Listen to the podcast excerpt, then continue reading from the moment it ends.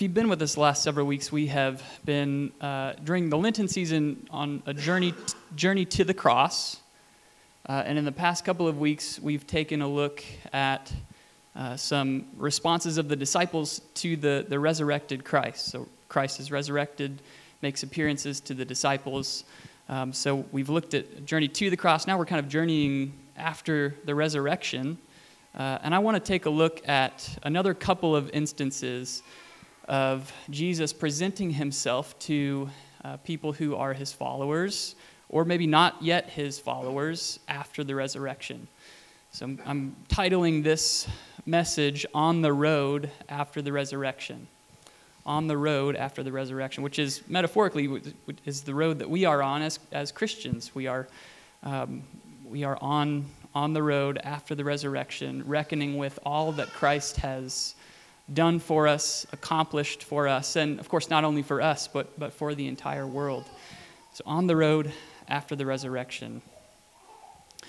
Have you ever um, read Scripture in a way uh, that it has kind of collided with itself? Maybe you've read an Old Testament passage up against a, a New Testament passage, and uh, there has been kind of a new, a new life that has a new meaning that has presented itself, that has been generated, that is above and beyond kind of the sum of the parts.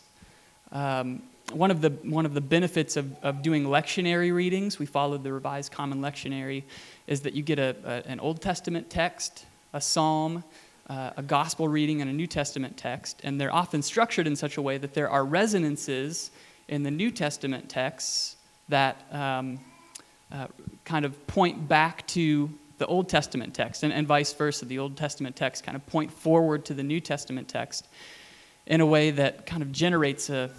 Uh, I don't really know what it means for the scriptures to be inspired apart from that.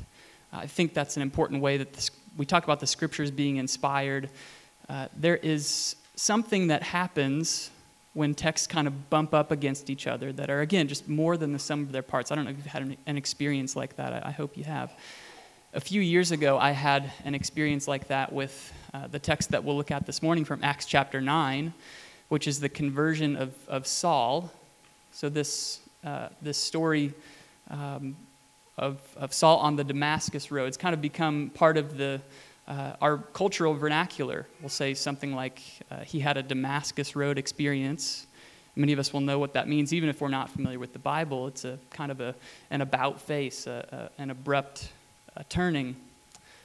So I read Acts chapter 9 up against Psalm 22 one year. I, I can't remember uh, what cycle it was a part of. It may not have even been the lectionary. I might have looked at the wrong, the wrong day. But in any case, I read Psalm 22 up against Acts chapter 9. And I'm, I'm going out of order here. Acts chapter 9 was one of the New Testament readings for last week, and Psalm 22 is not even anywhere near the lectionary, but I got the microphone, so I get to choose what I speak up.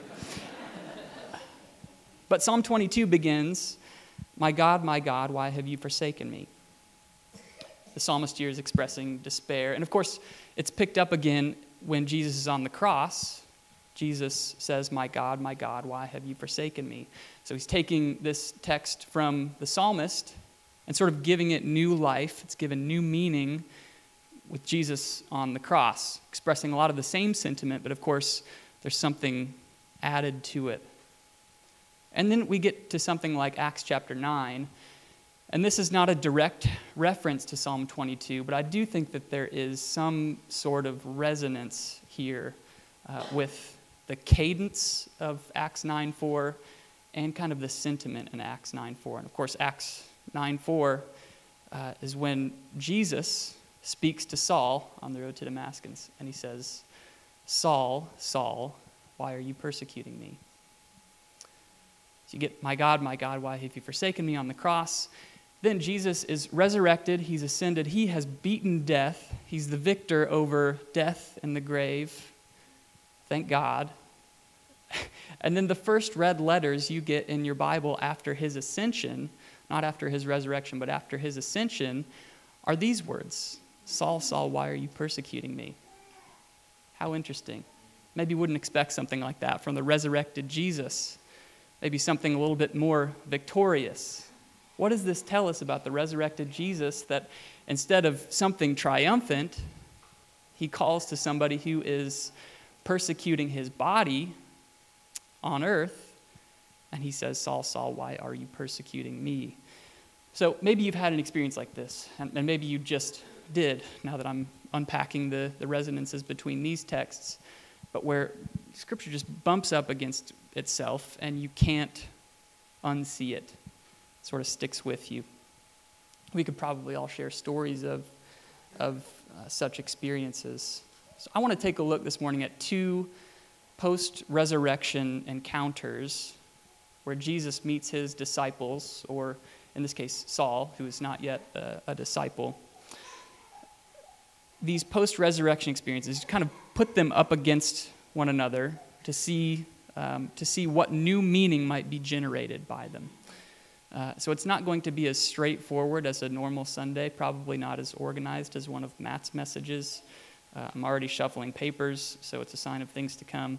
Uh, so if you're, if you're in it for uh, a well exegeted uh, message, I'm sorry. I'm sorry, moms. I don't want to ruin your Mother's Day. so the first of these texts that I'd like to look at is Luke chapter 24. It's uh, this famous encounter between Jesus and the disciples on the road to Emmaus. So, Luke 24, verse 13. That very day, this is after Jesus is resurrected, two of them were going to a village named Emmaus, about seven miles from Jerusalem. So they're going from Jerusalem to Emmaus. And they were talking with each other about all these things that had happened Jesus' death. While they were talking and discussing together, Jesus himself drew near and went with them. This mysterious encounter between the resurrected Christ and these two disciples. But their eyes were kept from recognizing him. Mystery just keeps compounding here. And he said to them, What is this conversation that you are holding with each other as you walk? I jump ahead now to Acts chapter 9. So hold that in your minds if you could. Jump to Acts chapter 9. But Saul, still breathing threats and murder against the disciples of the Lord, went to the high priest and asked him for letters to the synagogues at Damascus, so that if he found any belonging to the way, followers of Jesus, men or women, he might bring them bound to Jerusalem. Now, as he went on his way, he approached Damascus. And here it is. Suddenly, a light from heaven shone around him, and falling to the ground, he heard a voice saying to him, Saul, Saul, why are you persecuting me? And he said, Who are you, Lord?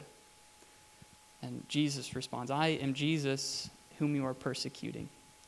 I'm Jesus whom you are persecuting. So, the first sort of point that, that we might draw our attention to, setting these two texts side by side, is that no matter what road we're on, Jesus meets us.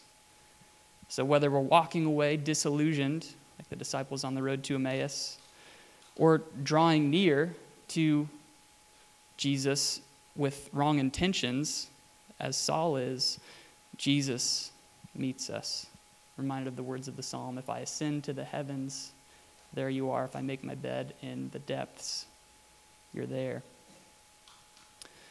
So the disciples on the road to Emmaus, they meet Jesus, and Jesus asks them this question. Then he begins explaining to them so the text actually says, beginning with Moses and the prophets, he interpreted to them in all the scriptures the things concerning himself. So later they'd come to recognize Jesus and he would disappear from their sight. But he begins by explaining to them from the scriptures all the things concerning himself. It's kind of discouraging as a preacher that even Jesus can unpack the scriptures and it doesn't lead to the disciples recognizing him. if you've read that story, it's actually in the breaking of the bread that their eyes are opened, it's not in his uh, unpacking the scriptures. So this is sort of pointless, I guess, until we come to the table. But really, the point here is Jesus uses the scripture to go back, tell the disciples all of these things concerning Jesus himself they recognize Jesus. He disappears from their sight. And in Luke 24 32, we get this. They said to each other, Did not our hearts burn within us while he talked to us on the road, while he opened to us the scriptures? Keep in mind, their eyes aren't opened during the time that Jesus is unpacking the scriptures to them. It's open, their eyes are open when they break bread with Jesus. But then they come back and they say, Weren't our hearts burning? So I want to look at, uh, alongside the points that we'll make this morning by smashing these two texts together, some practices that we might engage in. And the first is a practice called dislocated exegesis. Now, don't get hung up on these $3 theological words. Um, this is from a, a book by Lauren Winner called Still Notes on a Mid Faith Crisis. But she unpacks this, this practice of dislocated exegesis. So before your eyes start to gloss over, it's, it's not really as complicated as it sounds. Dislocated exegesis is simply the practice of reading Scripture in unexpected places that might unsettle the reading you were likely to bring to the text. So think about that. It's simply the idea that where you read changes how you read. So think about how the disciples on the road to Emmaus may have experienced this sort of dislocated exegesis after Jesus unpacks the scriptures to them. They don't recognize it's him, but then they recognize him, and then they look back at the scriptures and things are completely changed. Maybe you've read the scriptures in a, in a similar way. I was uh, in Africa last week, I was in Tanzania, and uh, reading the scriptures in Africa was eye opening in a different way than it is if I read them at my dining room table. uh, and maybe the same might be true for you if you put this into practice. Reading the scriptures in a place that's not your own bedroom or, or your own uh, proverbial prayer closet might really bring forth a, a new meaning to the scriptures. We arrived in Tanzania last week, mere hours after um, some jihadists had broken into a church on a Sunday morning and uh, martyred five Christians in Burkina Faso. So we're nowhere near Burkina Faso, uh, but we were at a, at a conference, uh, at a training with uh, some 200 or so East African leaders. So by the time that we arrived there on Monday morning, they were, um, they were ready to pray, uh, ready to intercede. And so I'm sitting in that room with all of these African leaders, praying not only for the, the families of those who lost loved ones, but, and, and sometimes the beauty of the Christian faith is sort of just overwhelming, praying not only for those who lost loved ones, but praying for the perpetrators of that violence. If ever Christianity loses its beauty for you, think about, think about that. Uh, so here I am with this chorus of African voices praying for uh, their, their fallen brothers in Christ and uh, thinking about this sermon. Actually, wasn't thinking about this sermon yet, but this is what you're getting. Uh, open up Acts chapter 9 and read these words Saul, Saul, why are you persecuting me?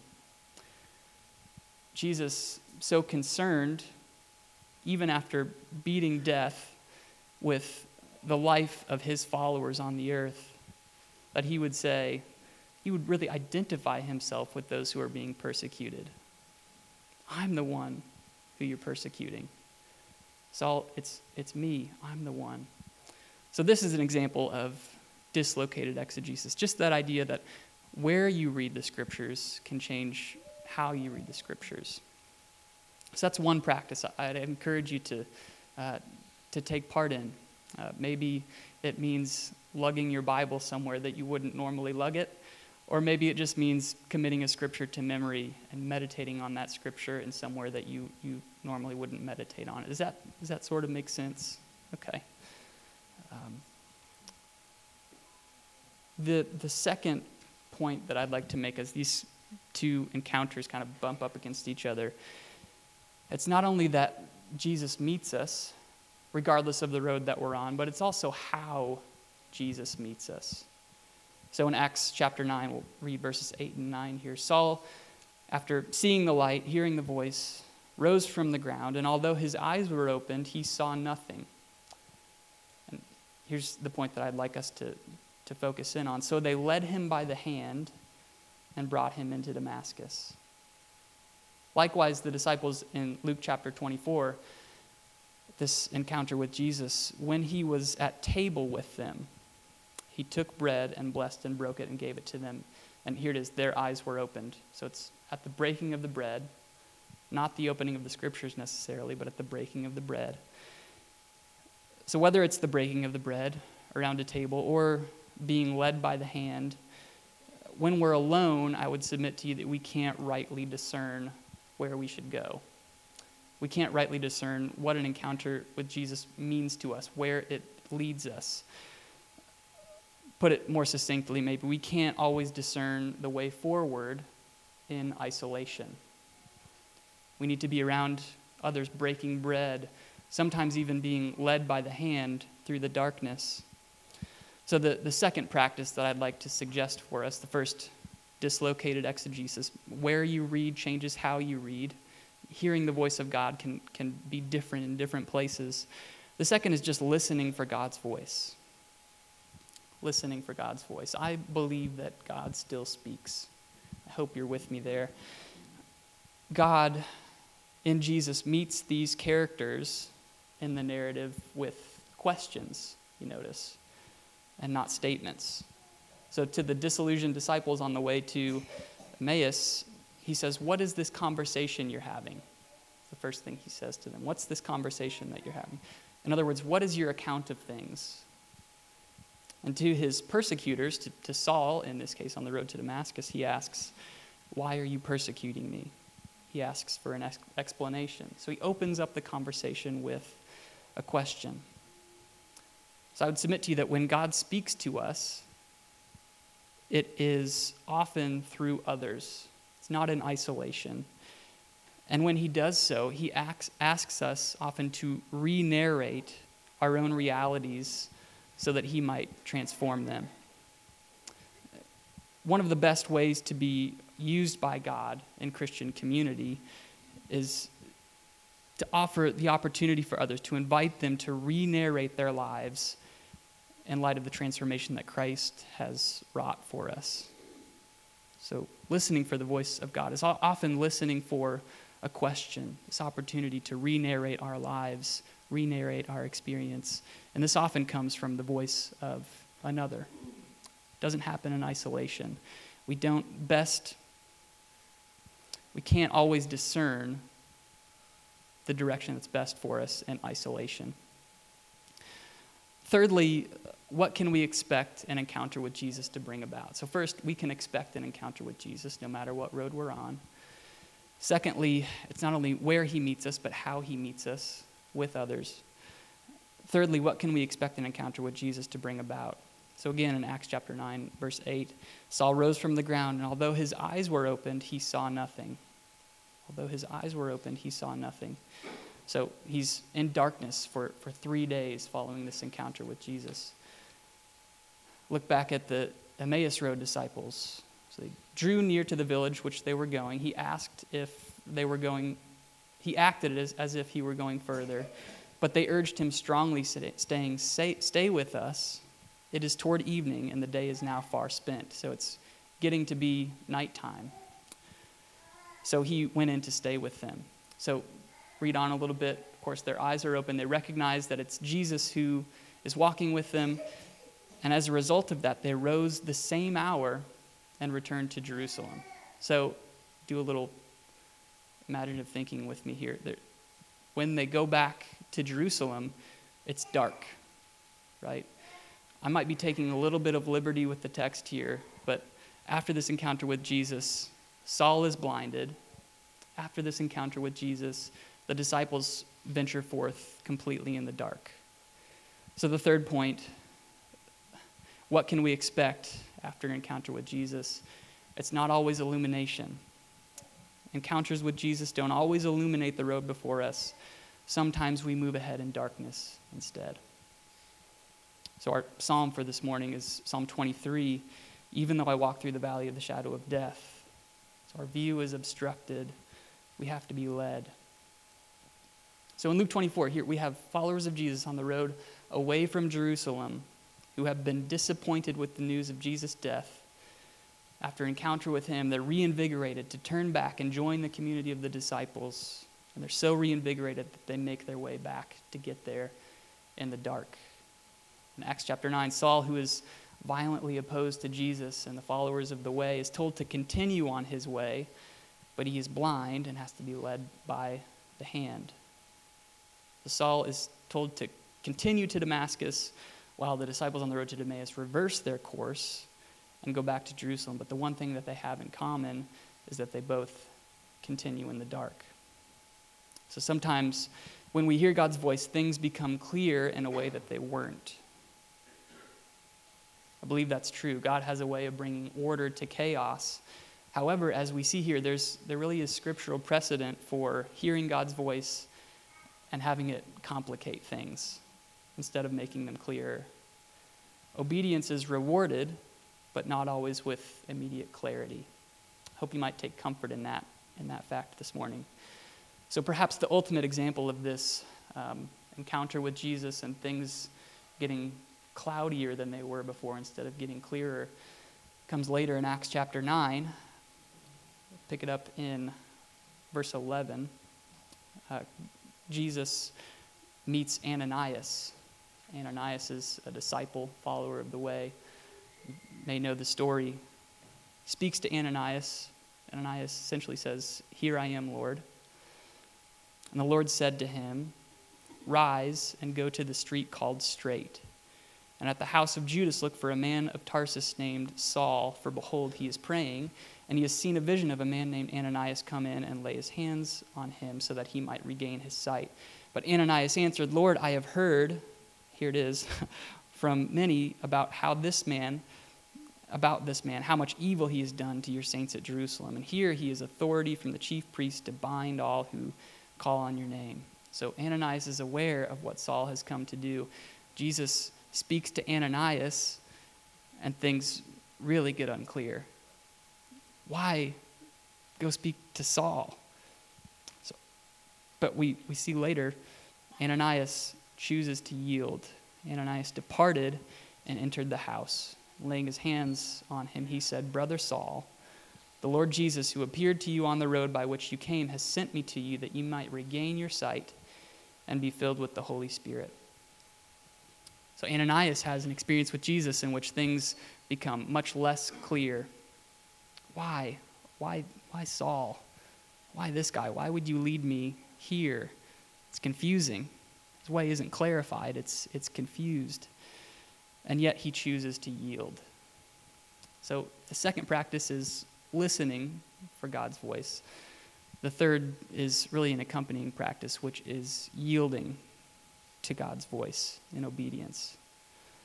So, as followers of Christ, God's written word, the scriptures, and his revealed word in encounters with him should be what orient us, listening for God's voice.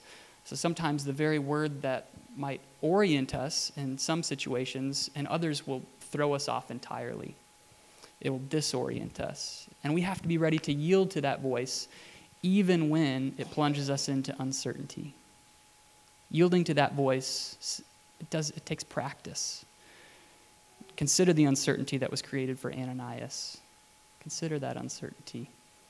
The same might be true for us, but we do have to learn and practice not only listening for that voice, whether it's direct word from God or a word from God through another, to practice listening for that voice and yielding to it.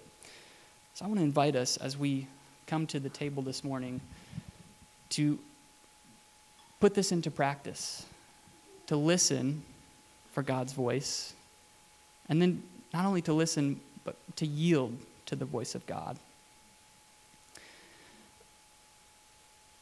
God meets us no matter what road we're on. God speaks to us to draw us closer to Him. He speaks to us often to draw us out of ourselves and toward others, to draw us closer to others. We can't always properly see the way forward in isolation. He speaks to us to draw us closer to others. Musicians, if you'd come as we prepare for uh, to receive communion. Listening and yielding take practice. One of the things that I appreciate so much about Solid Rock that I've appreciated for, for all of my time here is that um, our, our leadership, Pastor Matt, and um, really this whole congregation is, is as interested about what we do on, on a Tuesday morning as a Sunday morning. Does that make sense? So, not just when we gather, but also when, we, uh, when we're apart. I really think that's a healthy picture of what, what the body of Christ should look like. Not only concerned about what goes on here uh, on Sunday mornings, but also concerned about how we live in our careers, in our jobs, with our families. And I want to be very careful here, especially on, on Mother's Day, um, as we come to a time of, of communion listening to God uh, is often associated with silence. Think it's important to carve out space for silence, but there, I'm also aware that there are a number of uh, parents in the room for whom silence is uh, really at a premium these days. so I, I want to encourage you that God does not only speak in silence. In fact, I think He often speaks in the midst of chaos in a way that he doesn't, or I hesitate to say this, but maybe even can't uh, if we confine ourselves to silence. I hope I'm not saying anything heretical there, but I hope it's true because I have a two year old. Um, so, would you stand and let's, let's put this into practice?